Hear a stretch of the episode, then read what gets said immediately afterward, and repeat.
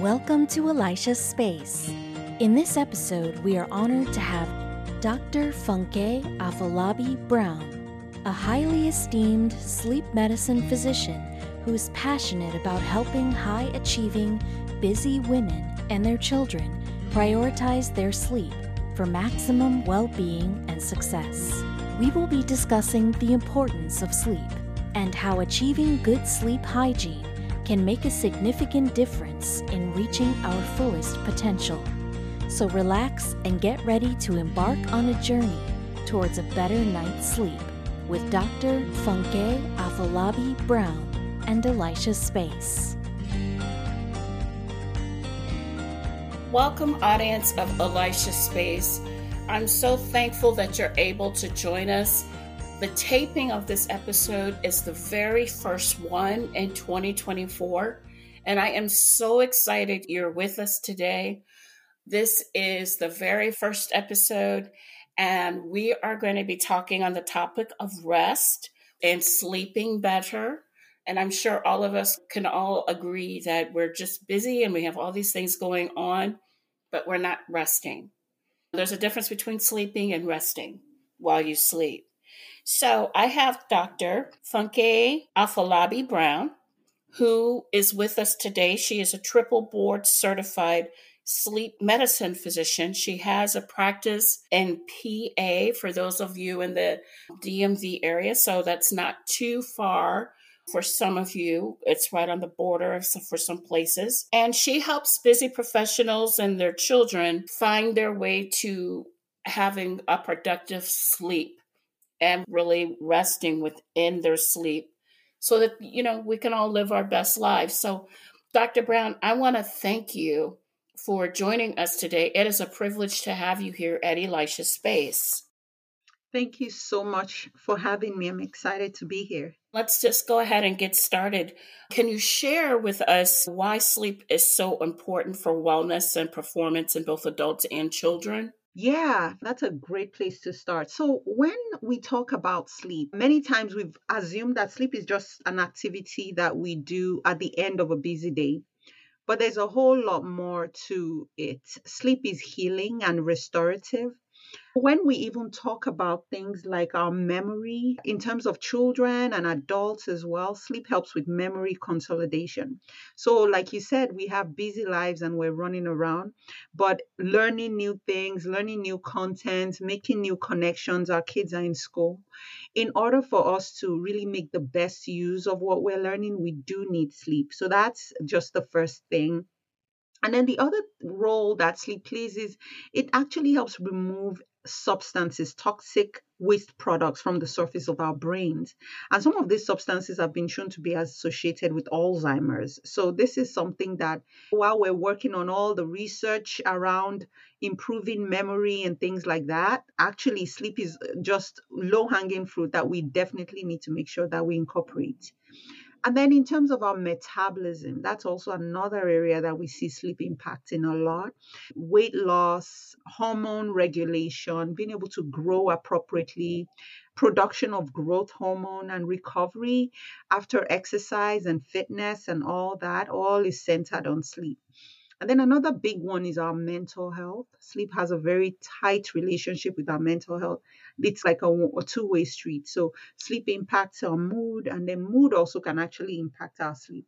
So there's so many areas that sleep affects. And then one other one that I like to talk about is public safety. And we don't talk about mm-hmm. that as much, but the studies have shown that if you are driving while you're sleepy, it's as dangerous as driving while drunk.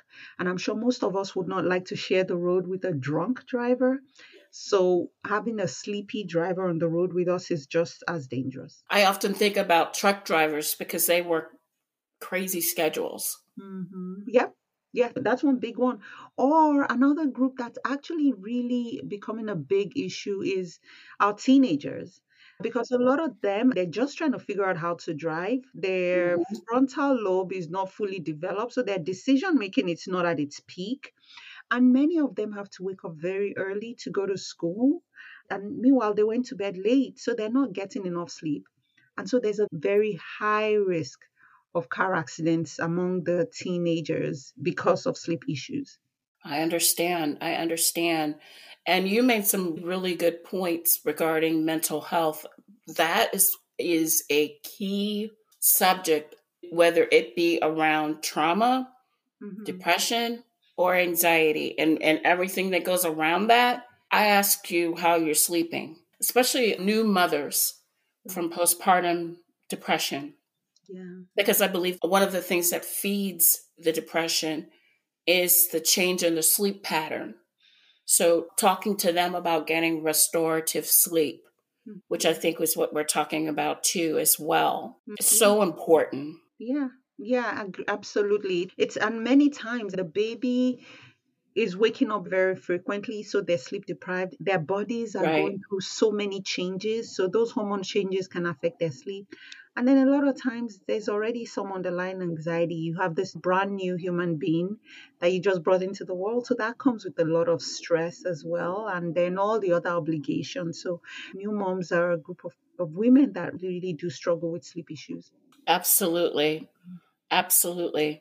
What would you say are some common sleep related challenges you often have seen uh, with high achieving women and their children? Yeah, so I, that that's really I would say a few things. One is insomnia tends mm-hmm. to be common because high achieving women like to be in control. So, because of that, they want to control sleep. And so their mind is racing, they may feel stressed out. And so they have a hard time falling asleep or staying asleep. And then another one I would say again is sleep deprivation, which is different from insomnia, right? Many people mm-hmm. mix that up. So, insomnia is when you have difficulties falling asleep in spite of having the opportunity. But sleep deprivation really has to do with you just not having that opportunity. So, either because of work, because you have shifts, things like that gets in your way of getting enough sleep. That's a very common one. And then you might have other sleep disorders like restless leg syndrome, which mm-hmm. is when you mm-hmm. have that discomfort in your legs. You might have sleep apnea, especially with women that are snoring or in that middle age zone. That's something that we tend to see as well. And what would you suggest for them as far as those types of challenges, especially around insomnia because when I'm working with individuals who are within that area or population, I often talk to them about focusing on what you can control mm. and then just trusting that everything else will fall in its place because you've done everything you can do. Yeah. What are some things that you can suggest for them to get some type of resolution within their sleep with insomnia and some of the other things you just mentioned?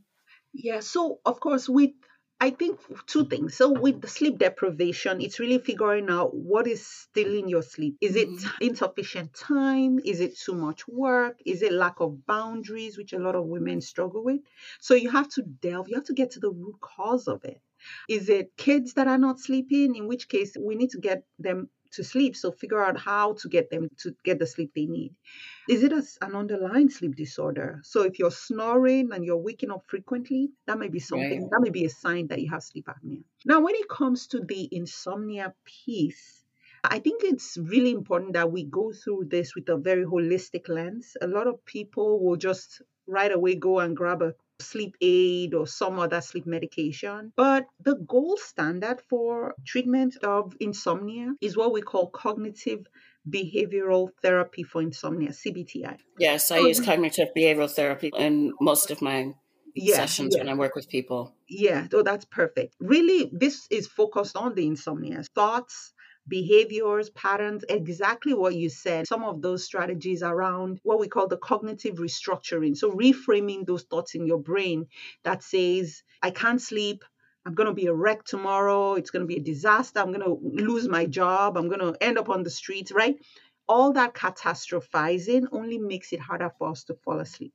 So, really right. being able to practice acceptance, practice some reframing. Okay, I'm awake now. Maybe I'm not going to lose my job. What's the likelihood I'll lose my job? So, really addressing those thoughts because those racing thoughts become this spiral that right. increases that, that sympathetic response, that flight response, where then it's hard for you to calm down. So I think that's really key. Then, of course, the normal stuff, being consistent with your sleep time and wake time. Sometimes we'll do other strategies as part of CBTI, sleep restriction, where we try to consolidate your sleep. We do stimulus control, where we have you stop associating your bed with worry, with fret, and, and things like that. So are things that really go into it. But like one of the big ones that you talked about was, was that thought, just that thought reframing and being able to let go. The other item that I think we touched on too is racing thoughts because your thoughts are constantly going. And you're like, what if, oh, mm-hmm. oh, did I do this? Did I do that? And it keeps you up because it helps to feed that anxiety piece on that. And so, what I normally talk with people about is I find as a distraction. Find ways to rest, start doing things to slow yourself down. Yeah. You have to give yourself a break from the day and you're getting ready to go to sleep. Yeah. Having some type of a routine, mm-hmm. and that typically helps with rest as well. That's a great point. Yeah, because one of the analogies I usually paint is this Imagine that you are flying your flight is landing, right? It doesn't just suddenly go from the sky and then just drops right down. It doesn't. Thank goodness. Yeah, I know, right? It's not meant to do that. it does, there's a problem. And so expecting to do the same about our sleep is the same. If we've been going, you expect to go to this cruise and slow down, and then you land and then you ease on the tarmac. And that's the same thing with our sleep. We need to ease into it. And so a routine helps us ease into it because it tells our brain the workday is done. It's now time for bed. And so that's actually something that cues our bodies and our brains to get us ready for bed. So I think routines are very powerful, bedtime routines. I agree. I agree. Now, what would you say to the parent that's having some struggles with getting their kiddos to go to sleep at night? What advice could you give them for sleep training? Great question. So I think it all depends on what the cause of the sleep issues are. Many times it's around kids either fighting bedtime that's the most common. Either they right. say they're scared or they need this, that, and the other because they have FOMO. They don't want to miss out. So, boundary setting, I think, is really key. Limit setting. So, really making sure that, okay, if the child has specific requests that are repetitive, you can in- incorporate that into the routine. If the child is like, I want a sip of water before bed, and so we can say, okay, just before our bedtime routine, you're going to have your sip of water. So, really setting the stage around that. I usually would also do so what do you, you call a bedtime pass. What's mm-hmm. a bedtime pass? It's it's just a pass that the child holds onto. So you can literally cut up a piece of paper and have the child hold onto it, and so they get to trade their pass for a question or a request. And so they may get. I love that idea. So if they don't use the passes, guess what? They can trade it in for something they like in the morning. So it all works out. So these children are usually very motivated. I would say preschool and school age kids, they're usually very motivated with that. I would also add to because we talked about bedtime routine, how important that is at night too, and being consistent with the pattern mm-hmm. of the mm-hmm. bedtime routine with the child. Yeah. So that goes with the boundaries piece you just talked about. That way they can know this is okay, this is happening and this is the expectation around it mm-hmm. and those types of things as well. Yep, exactly. So important. I love that you gave us some strategies and some things like that. I'm going to pivot again around the topic of burnout because I feel like a lot of people are experiencing burnout because we're mm-hmm. so busy that we're mm-hmm. not taking time to pause or rest, like we're just going, mm-hmm. especially in the social media world regarding burnout as well. Mm-hmm. Could you share with us how lack of sleep contributes to burnout and what can be done to prioritize sleep and prevent burnout? Of course, I have my ideas, but I really want to hear yours too. Yeah. So, the biggest driver of burnout typically is just chronic stress and feeling like you're out of control, like when it comes to your circumstances, like you feel like you don't necessarily have a say. You may feel lack of autonomy, especially if it's in the workplace. A lot of places we talk about workplace burnout, but nowadays everybody's burnt out. But stay at home moms are burnt out, mm. entrepreneurs are burnt out. And it is really driven by the stress. And you can think of it like a vicious cycle. When your stress level is high, that means your cortisol level, your stress hormones are high. That's the opposite direction you need it to be for you to sleep. So, because of that, you don't get good sleep. Your sleep is not restorative. Your mind is churning about the things that you still have to do. And then because you'd had very fragmented sleep, all those things, poor sleep causes increase in inflammation. And so if you have inflammation, then you have more stress hormones that are high. And so you now have this vicious cycle. So, of course, I'm not just going to say, oh, you have burnout, go and sleep we need to focus on what is driving this. Is it right. the lack? Yeah, is it the stress? Is it the lack of boundaries? Is mm-hmm. it the lack of flexibility when it comes to your work? Is it that, yeah, you have burnt yourself out because you've made choices that have now made you completely sleep deprived? Yes, then we, of course, have to address I would that. even enter, interject balance. Like, how yeah. are you balancing things? Are you taking some time out to do some sort of exercise? Yeah. Are you giving yourself natural breaks throughout your day? Mm-hmm. Those mm-hmm. types of things, I think, also affect burnout and can affect how you rest mm-hmm. as well throughout the day. Mm-hmm. Yeah, no, that what, is, or when you go to sleep. I meant to say. Mm-hmm. Yeah, no, that is that true. That lack of balance. We talk about the three pillars of health. So sleep, nutrition, and physical activity. So all those things need to be in balance. And then we have to look at life from the lens of okay, how is this stealing my peace? How is this taking away from my rest, my ability to eat a nourishing meal, my ability to be physically active? And so I think it really does come down to what's the balance like? And many people are really out of alignment, out of balance. What are my values? Because sometimes also it might be that you're doing things or you're making choices that are completely not aligned with your values. And so that lack of fulfillment can contribute to burnout, where you just don't feel like you're maybe you're hitting your goals or you don't feel like you're living in alignment with your values. And that can also contribute to burnout. That can contribute to burnout and depression. Yes. It can be a lot.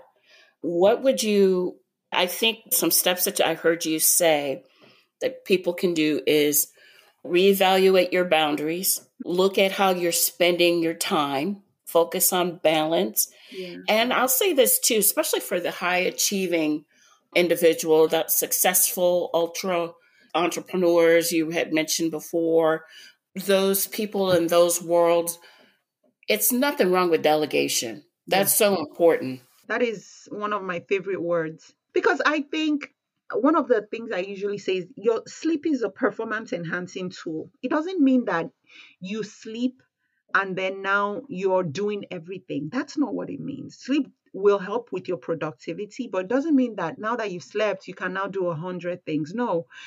Sleep will help you make better, high quality decisions, including knowing what's within your scope of practice and what are things that you can delegate and also will help you to see the clarity that you can ask for help. So I think that's just really major when it comes to this journey towards healing from burnout to be able to say, okay, I'm not okay. And I don't have to be superwoman, which is a lot of the time what many high achieving women have adopted. I can ask for help. I can take breaks. I can delegate so that what I'm left to do is really what I'm meant to be doing. The other thing, too, is I think we need to let go of the mindset of how we might think we look to other people, mm-hmm. be on top of everything. Letting that go as a way to prevent burnout. So, yes, I know we're talking about sleep, but see, these things help you go to sleep because you're learning ways to not hold on to all of these things. You sleep better when you know some other things are being taken care of mm-hmm. and it's not on your plate, trusting that others are doing it for you as well. That's that is so true. That is so true because when you're able to let go, then you're able to sleep better. Regarding women who often go through, we as women, we go through some hormonal changes with perimenopause. I know I'm experiencing that. It's not fun. It can impact their sleep patterns. Can you explain the relationship between sleep and perimenopause and provide some tips for managing the sleep mm-hmm. disruptions that we may all be experiencing? Yeah. So, with perimenopause, we have a lot of hormonal changes changes in our estrogen, progesterone, all those things can affect our sleep. And so many times, there are few symptoms that are very common with women during that stage of life that really can affect their sleep. One is night sweats. So those hot flashes and night sweats are usually a big culprit when it comes to women waking up in the middle of the night or having a hard time falling asleep. Another thing is insomnia. Sometimes women tend to experience more of the mind racing and difficulties achieving restful sleep during that time. And then you might have other medical sleep disorders like obstructive sleep apnea that's something that we can also see in women in, during that stage. I would say just symptomatically, the best thing to do one is find what the symptoms are. If you're having a lot of hot flashes and it's making you feel uncomfortable, then you may need to get a fan. You, you have these cooling tops that you can just get from Amazon where you lay on top of your bed that actually right, just feels so good. Mm-hmm. Yeah. So you can get something like that. Some people use different like supplements, hops, valerian roots, and things like that. Some people feel it helps passion flower, all sorts of things out there. But I think the individual response is so variable that I wouldn't really hang my hat on that. I think it's really finding what makes you comfortable. And then, of course, if you have insomnia, then really seeing someone to help with that really is very helpful. If you have sleep apnea, making sure that that gets treated is very important. But overall, I think really creating healthy sleep habits. So I have an acronym that I use, and this is not just I would say only for women during perimenopause. This is for all women, all children.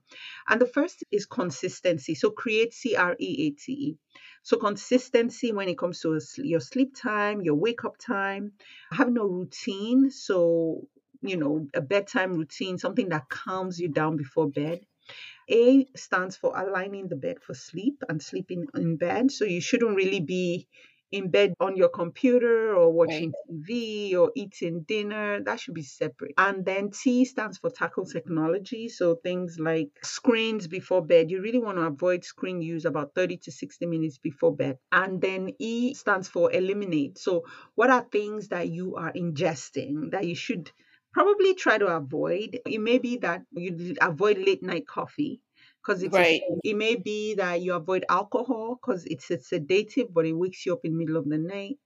It may be heavy or spicy meals because they all can trigger reflux. So really figuring out what you need to eliminate is very important. So C R E A T E. I usually just use that because it's easy to remember and it's really very practical. I love that acronym. So that's wonderful. So that acronym is CREATE, and it's so important.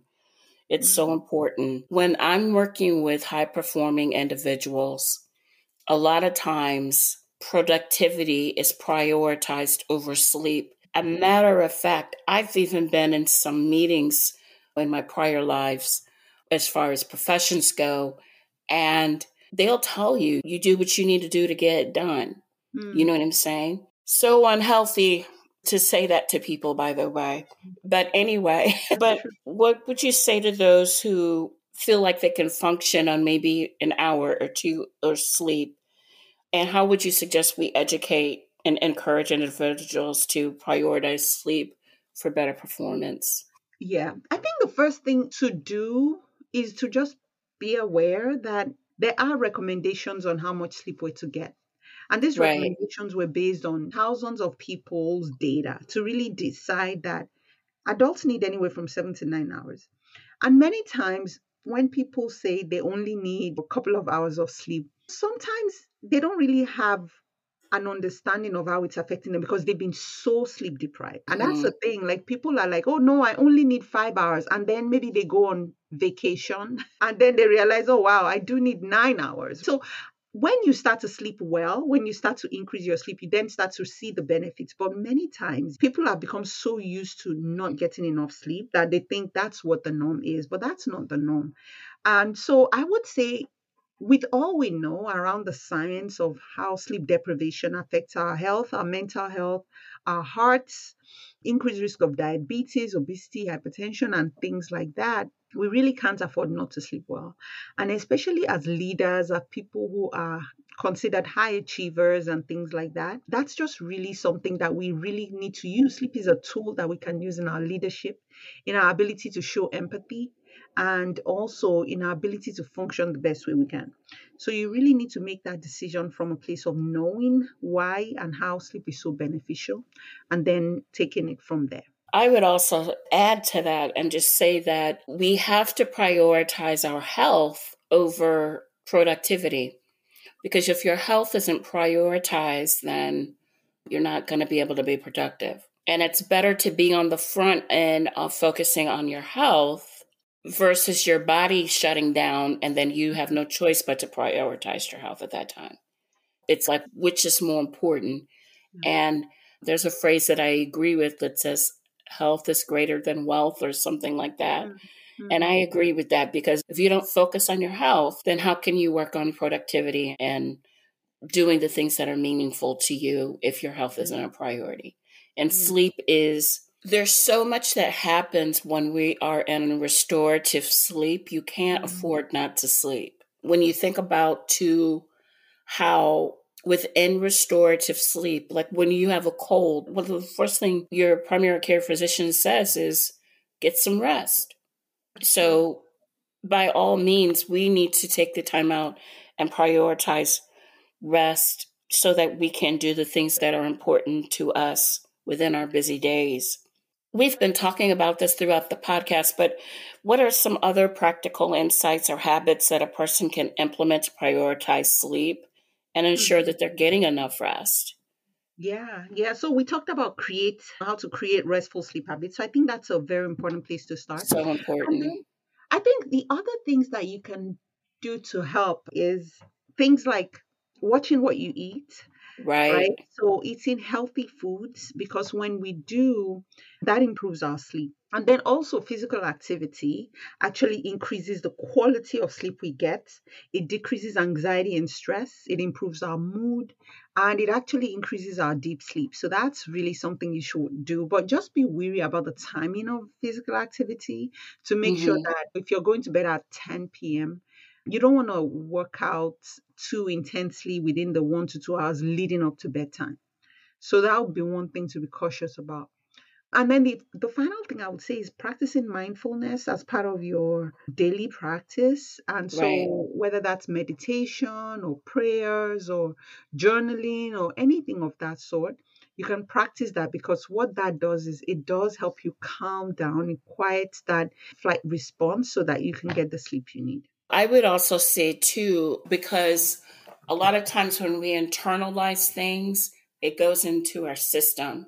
Mm-hmm. And Dr. Brown, you did mention exercise, but you were saying not to do anything too strenuous. Mm-hmm. I often suggest to people to stretch because if you have tension in your body, if yeah. you're doing some stretching exercises, that helps to release some of the tension.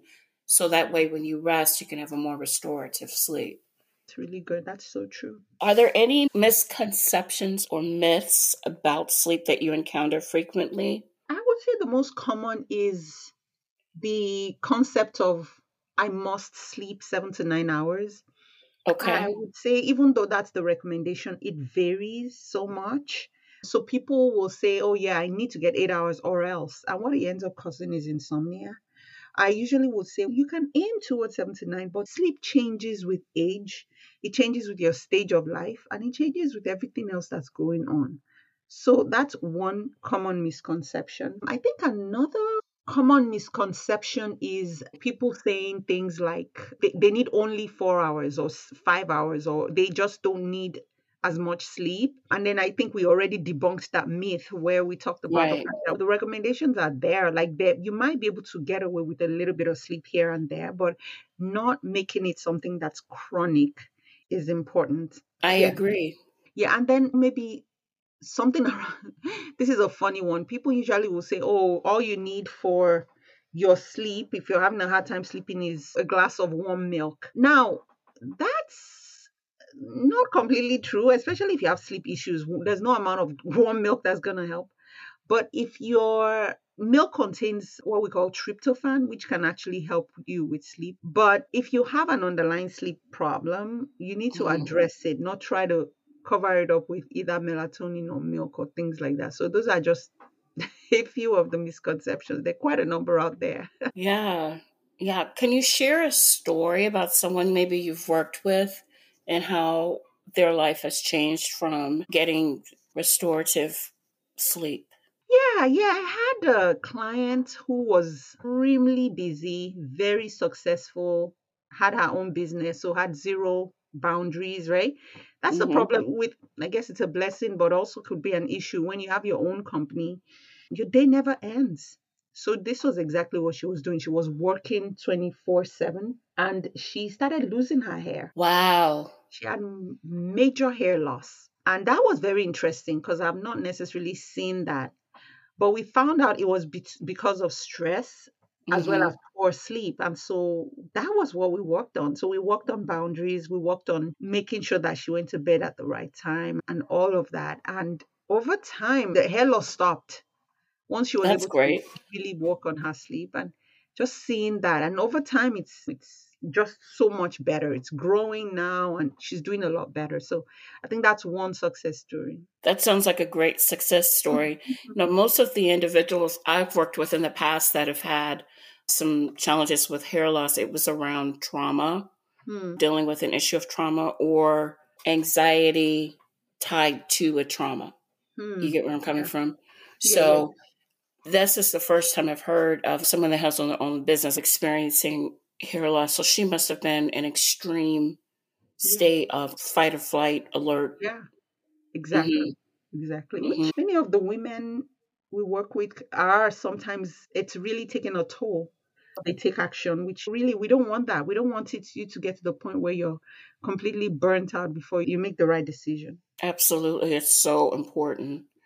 I want to thank you for coming onto the show, Dr. Mm-hmm. Brown. You have given a wealth of information and it is so appreciated. I know our listeners are going to really have learned a lot. I know I've gained some information as well. Where can they find more information about you and your work in sleep medicine? Yeah, yeah. Thank you so much for having me. So, my website is a good place to start. It's restfulsleepmd.com. And if you go on there, we talked a little bit about the racing mind. I actually provided a resource titled Five Ways to Curb Your Racing Mind at Bedtime. So you can actually grab that. It's a downloadable PDF where you can start right now from like dealing with racing mind. And then I'm also on social media on Instagram as Restful Sleep MD. I'm on LinkedIn as Dr. Funke Brown. So those are ways to find me. And then if you're in California, New Jersey, or Pennsylvania, and you're in need of a pediatric sleep specialist, like someone who specializes in sleep in children and young adults, then you can also schedule an appointment with me on my website. That's restfulsleepmd.com. So I'm in Maryland. So do you see mm-hmm. people in Maryland? If they are located in Pennsylvania or New Jersey. Okay, so Pennsylvania, New Jersey, and California. Okay. Okay. Mm-hmm. And I'll make sure to add that to the show notes as well. Audience, we want to thank you all for joining us today. We hope that this is another piece or a slice of the pie that will assist you within your healing journey. And we wish you all a good night's sleep. Thank you for joining us today. Thanks for listening, and we hope you'll subscribe so we can keep the conversation going. Now go, move forward in your healing journey.